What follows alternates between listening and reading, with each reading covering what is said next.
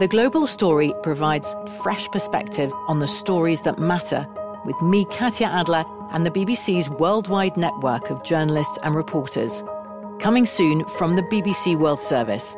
Search for The Global Story wherever you get your BBC podcasts. This is World Business Report from the BBC World Service. Hello, I'm Rahul Tandon. Thank you so much for joining us. Plenty coming up on the programme as always. We're going to hear from a business that uses OpenAI after this week's event. So they now looking elsewhere. And we'll take you to India to bring you the latest on those workers stuck in a tunnel. At the moment, it's like we're there, we're knocking. Yeah. We know the guys are on the other side, but we can't get in.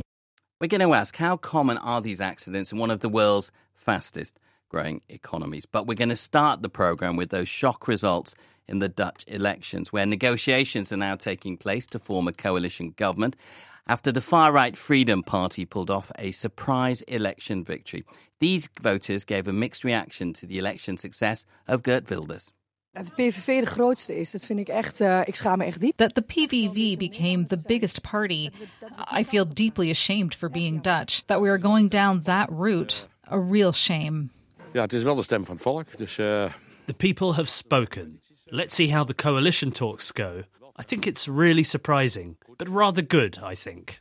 Ja, de PVV is natuurlijk best wel extreem. The PVV is obviously quite extreme with wanting to ban mosques and the Quran. I don't agree with that, but I think he understands that he can't get other parties to work with him on that. I think he'll have to tone down his views anyway. Let's bring in Esther Barendrecht, who's chief economist at Rabo Research in the Netherlands. Esther, thanks so much for joining us here on the Hello. program. There's a lot of coverage of the events that have taken place in the Netherlands over the last 24 hours. Um, is there any sense yet of what coalition government's going to come into power and what their economic policies might be? Well, I would say it's very early days, but it's it's good to note indeed eh, that so um, this is a big win for the Freedom Party. They've gained about a quarter of the votes. Uh, it also means that they still need other parties to form a coalition. In fact, at least two to form a majority in the lower house. If then they would also want a majority in the Senate, in the um, in the Senate, that would uh, involve at, at least more, uh, two more uh, parties. So uh, there's still a road to go, and this will definitely take some time. Okay. Also, because everyone has to get used to this new situation. On on policies, so the Freedom Party is clearly it's it's a it's a nationalist party, it's a Eurosceptic party, and it's it's uh, economically a populist party. So they have clear wishes for more social spending, such as lower pension ages, higher minimum wages, hi- higher benefits, lower lower taxes. But they have much less clear views on how that should be financed. And then, if uh, they are looking for coalition partners, I think they will first look at the right of the political uh, spectrum, and that's where they will uh, find parties who actually attach a lot of value to sound public finances. So you can see the challenge coming up in the in the coalition uh, negotiations. Okay, stay with us because I want you to have a listen to this because we've been speaking to Ingrid Thijssen. She is the president of the Dutch Confederation of Industry and Employers. She told me about some of the complications economically of a, for a coalition, whoever comes to power. Yes, it can be a complicated process to come to a coalition, but well, we are used to that. Huh? Uh, last time it uh, lasted almost uh, a year, and that well, it's not that business likes that, of course, because we want uh, a country that is uh, that is governed, stable. So yeah, that's not what we are looking forward to, but uh, we will see how it how it works out. When it does work out, there are a number of economic challenges that will face the new government. What is the number one economic challenge that needs to be dealt with? Well, I think uh, the number one economic challenge is our labor market, which is extremely tight, and it is also expected to stay extremely tight. So that is one of the main economic challenges. Another extremely important uh, challenge for the Netherlands, and also one of the explanations why there was such a landslide victory for a couple of parties, including Mr. Wilders, is that we have a, a huge problem at the housing market. So, especially young people are not able to find an affordable home. Can I pick up on that housing point that you raised there? Why have there not been enough homes built in the Netherlands?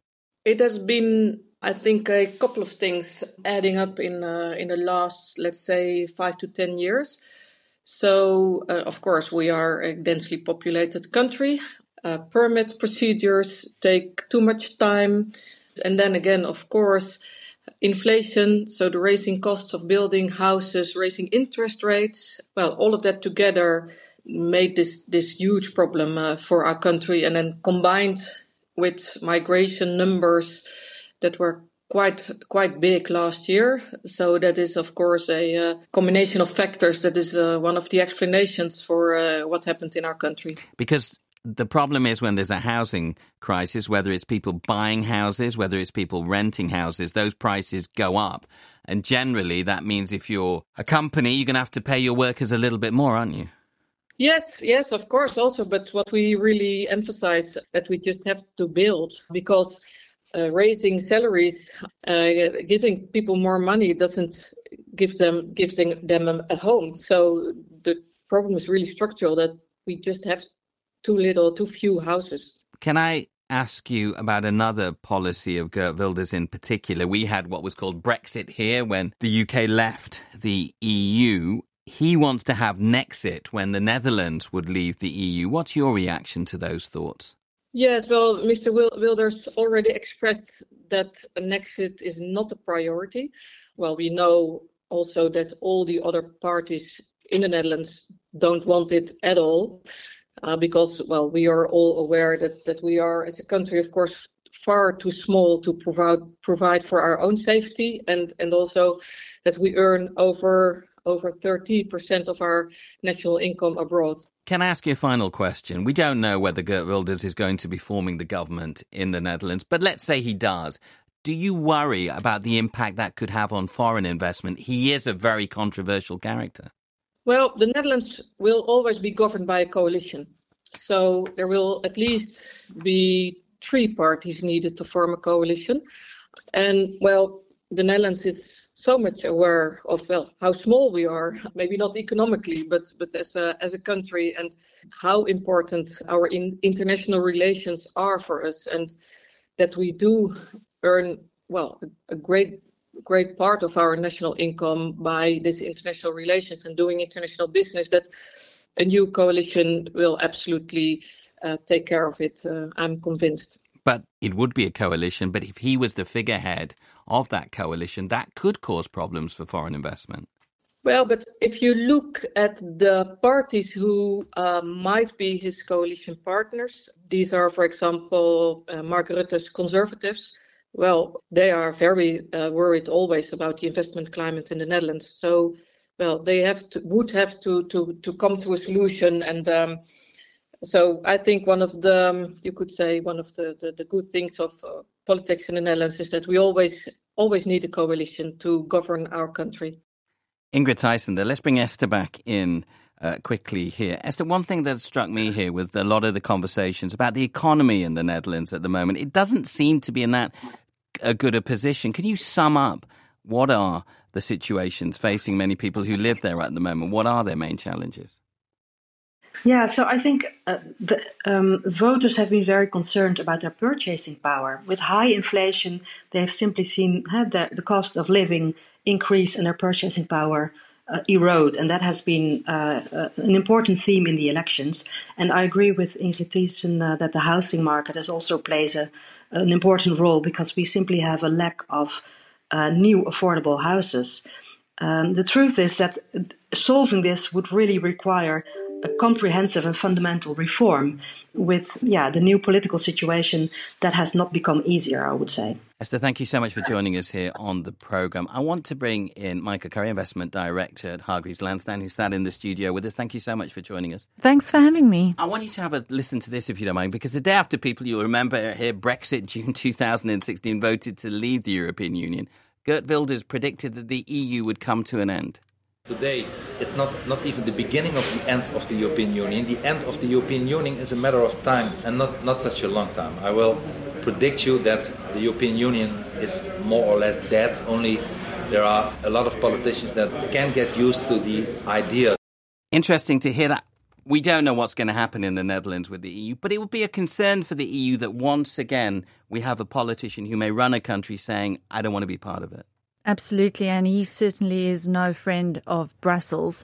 Of course, it's not a guarantee that he will become Prime Minister. There will be long, retracted negotiations. But if we do consider that, a Eurosceptic, as it were, on the EU summit table, it will completely change the dynamic. And we heard there that there are serious challenges that the economy is facing in the Netherlands, but it is an important part of the EU. So to have a country that is significant within there even raising that question will be a, an even more concerning factor. Absolutely. And the bit I found really interesting is the economic challenges that the Netherlands is facing is the same economic challenges we are facing in the rest of Europe and in the UK. Things like inflation, like people's spending power weakening, the housing crisis, the lack of enough housing for the next generation. So those are all challenges we're seeing across Europe. And we are seeing this rise of far right leaders in Belgium and in Hungary with these very, very divisive views on migration. And that does really uh, raise some concerns. On the flip side, of course, they do have Brexit to learn from, don't they? Well, yeah, I suppose it depends what side of the fence you stand on that particular decision that was taken. You're listening to World Business Report here on the BBC World Service. Every weekday morning, wake up to one big story from the African continent. Where does Africa stand in this conflict? How is Africa responding to the refugee crisis? With me, Alan Kasujja, and Africa Daily. So, what's it like living in an area where Boko Haram are active? One story from Africa for Africa. Our story. Africa Daily. That's Africa Daily from the BBC World Service. Find it wherever you get your BBC podcasts. Let's move to South Asia now because rescue workers drilling to free 41 workers trapped in a tunnel in India's Uttarakhand state are close to breaking through to them. Remember, those workers were building the tunnel when part of it caved in on the 12th of November due to a landslide. Bhaskar Khulbe is one of the officers involved in the rescue efforts. But I am happy to tell you that the entire steel which was obstructing the free movement of the pipe inside has now been removed. Arnold Dix is from the International Tunnelling Association, which is helping with these rescue operations. At the moment, it's like we're there, we're knocking. Yeah. We know the guys are on the other side, but we can't get in. So, this particular incident has led to a bigger question the safety within the construction industry. It's a point that I put to Professor Anjana Karumathil, who's from the Indian Institute of Management. I wish I could tell you that this is a fairly uncommon incident, but the data shows otherwise. Construction accidents in India are alarmingly common. Recently in Maharashtra, some 20 construction workers were crushed to death when uh, a crane collapsed on them on a highway. Uh, in August, two railway construction bridges collapsed and at least 26 workers were trapped and killed. Just in the state of Maharashtra, which is a commercial hub of India, there's been a threefold increase year on year since 2021 in terms of construction worker fatality. And even according to the report by the ILO, India has the highest rate of construction worker fatality worldwide. So sadly, as as unfortunate as this incident is, uh, I'm sorry to say, but it's not as uncommon as it should be. The ILO is the International Labour Organization. You said it was alarmingly high. Are you finding that those numbers are increasing? Is the problem getting better or is it getting worse at the moment? It is getting worse at the moment, but we should realize that in terms of finding actual data in terms of worker fatality is near impossible in an economy like ours. One of the main reasons for that is that the construction workers in India are migrant laborers mostly, and they are mostly in the informal sector. What that means is these are these are day wage laborers who usually don't have a written contract. Their job is transient. Their association with a, a, a labor agency is transient, and they're constantly on the move. So when accidents or fatalities happen to them, they are usually not covered by the legal provisions of the country, and that makes it difficult to document their case. Given their poor socio-economic condition, usually what happens is that a financial compensation is offered and the issue is just covered up. So a lot of these cases are happening, but they remain undocumented. I was in India recently, and one thing that I saw was huge development taking place, both of infrastructure, both of building of flats, etc. With this increase in infrastructure, are we seeing Mm. the government trying to intervene in this problem and regulate the industry better when it comes to construction? Well, yes and no. There is no dearth of laws in India in terms of the laws that need to be in place to protect construction workers. Several of them are there, starting from the Minimum Wage Act all, all the way to Building and Other Construction Worker Act of 1996. The, the problem is not the shortage of laws. It is in the need to update the laws in line with the changes in the industry. And it is also the need to put in place a strong implementation framework that will ensure that people that are the most targeted and the most vulnerable in the construction industry, which is the worker population, is protected. I believe there is definitely a long way for our government to go eh, in order to protect them. There has been a lot of domestic coverage in India. I've seen a lot of coverage on the news channels within the papers and a lot of international coverage of what's happening in Do you think that that will be a spur to try and improve the problems in the sector that you've described, or do you fear that after a while it'll fade away again and nothing much will be done? Based on what we have seen in the past, I hope that this incident and all the international coverage it is getting will help to make life a little bit easier for construction workers. Accidents have happened in the past as well, but have the laws necessarily changed and has the implementation been strengthened to the point where their lives are better now? No. But that said, has international coverage not brought attention to an important issue that needs government intervention? Yes. So I remain hopeful, but I am also skeptical Interesting to hear the views of Anjana there. We've still got Michael Curry, who's in the studio with us, investment director at Hargreaves Lansdown. People may have guessed from your accent that you have the South African connection. So you will have heard stories like this before. And it is difficult sometimes from emerging economies, isn't it, to balance development against making sure that the construction industry is conducted in a way that we would hope it would be. Absolutely. I mean, the developing economies are yearning for that uh, investment in infrastructure and, and to move forward, but it has to be balanced with the rights of workers. And this issue came to the fore uh, with, with Qatar. Um, it's something that we saw in, in China with China's rapid infrastructure investment and workers' rights just left on the back burner. Any modern democracy, whether it is in the developed world or the developing world, should take workers' rights into consideration. Yep, very much so. Right, let us move on to a story that we have been talking a lot about over the last few days. It may be a holiday in the US, Thanksgiving, but Sam Altman is still in the headlines there. He is, of course, now back in charge of OpenAI. After this week's developments, it seemed to relevant to play this old clip of him. Where companies get in trouble is when they have people that think very differently about what the company should be doing or don't work well together. You don't want that. You do want to hire people that you know and that you trust and that you can work with. But if everyone on the team comes from exactly the same background, you, you do end up developing somewhat of a monoculture, which often causes problems down the road. Not always. Some companies have been successful with that. Mike, interesting to hear Sam Altman there because his company's been through that this week. What have you made of what has happened? Have you seen things like this before? Does it impact a company's reputation? It certainly does. And I think what is really interesting about the whole saga behind OpenAI, the company behind ChatGPT, um, and all the fears around the machines taking over is that what it is uh, battling here is a distinctly human situation, a human affair where the CEO did something that spooked the board and they, and they got rid of him. And they've since brought him back um, which is which is fascinating in itself. What it has meant is uh, Microsoft, which of course owns half of OpenAI's um, shares.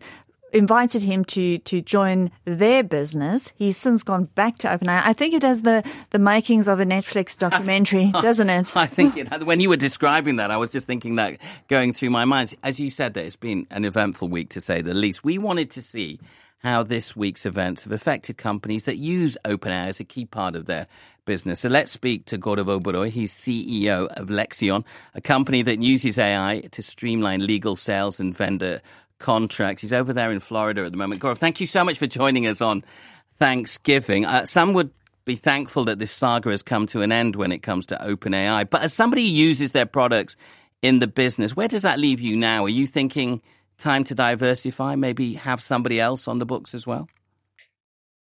Thanks for having me, Rahul, and uh, a happy Thanksgiving to your American listeners.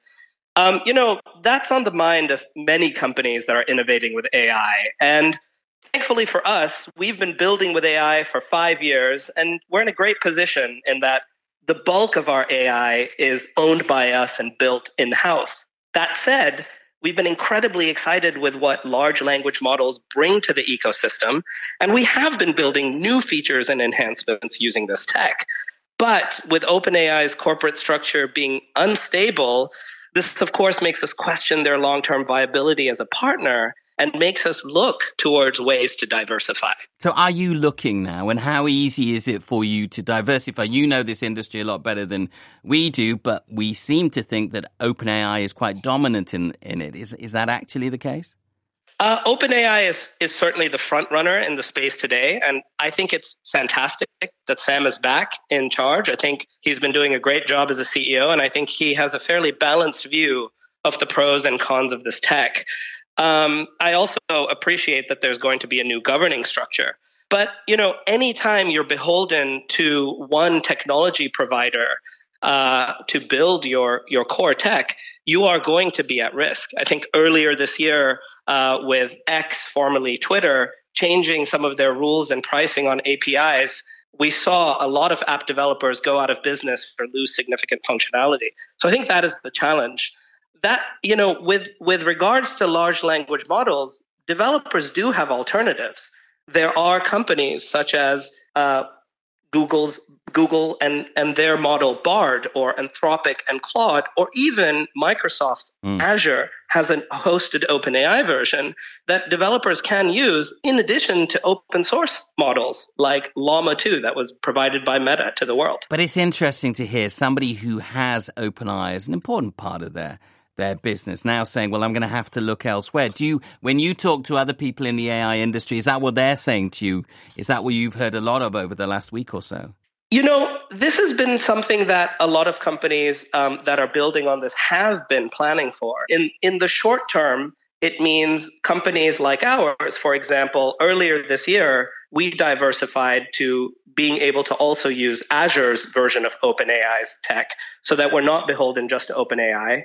And we've invested significant amounts in building frameworks where we can quickly test new vendors. So for us, we have thousands of examples of correct answers on how to review a contract. So if tomorrow we try to move to a new vendor, we can quickly run these tests and identify is this vendor good enough? How much work is there to, to get done to close the gap? And so other companies are doing this kind of thing as well it does require sizable investment. And any businesses that haven't invested in this will find it expensive and costly to move. Can I ask you, we don't really know yet why Sam Altman left, but there is a lot of speculation that this is about a much wider split in the world of AI between those who think it's moving too quickly in the business world and it should be slower, and others who many people say Sam Altman represents who don't seem to have so much of those fears and think it's important to push on commercially. Has the last week's event mean that people like him now dominate that conversation? You know, I think this is largely a philosophical debate um, because, first and foremost, the genie is out of the bottle. This technology is being worked on by numerous well funded private entities, by nation states, and by open source, uh, by developers all over the world on open source models. So, halting just one company's progress isn't going to change the trajectory of this technology. It may be a speed bump at best. So I think it's philosophical on that level. But on the second point, um, I, I, do think that there is something to Sam's approach. Um, let's just contemplate what if OpenAI a year ago just sat on this game changing tech instead of opening it to the world in the form of ChatGPT and showing society what's coming and what's next? If they had just mm. kept it as a closed demo and showed it to a few journalists and tech insiders, would that have better spurred competition, better gotten society ready for what's coming? Or would it have allowed us to have the greatest minds today start to work on the problem of how to bring this to society as a net positive? Gaurav, thank you for joining us, answering some questions and posing one at the at the end as well. Micah, can I bring you in here? It, it is such a fascinating debate, but the clear point is money will keep going into into AI if people think that is going to be one of the key futures of technology. Absolutely. And I think the lessons we can take from the saga is that AI is going mainstream, whether we like it or not. And a lot of money is going to be flowing that way. Yeah, we've certainly seen that with the likes of NVIDIA's results that came mm-hmm. out this week. Shall we return to South Africa because yes, we've got you in the Not?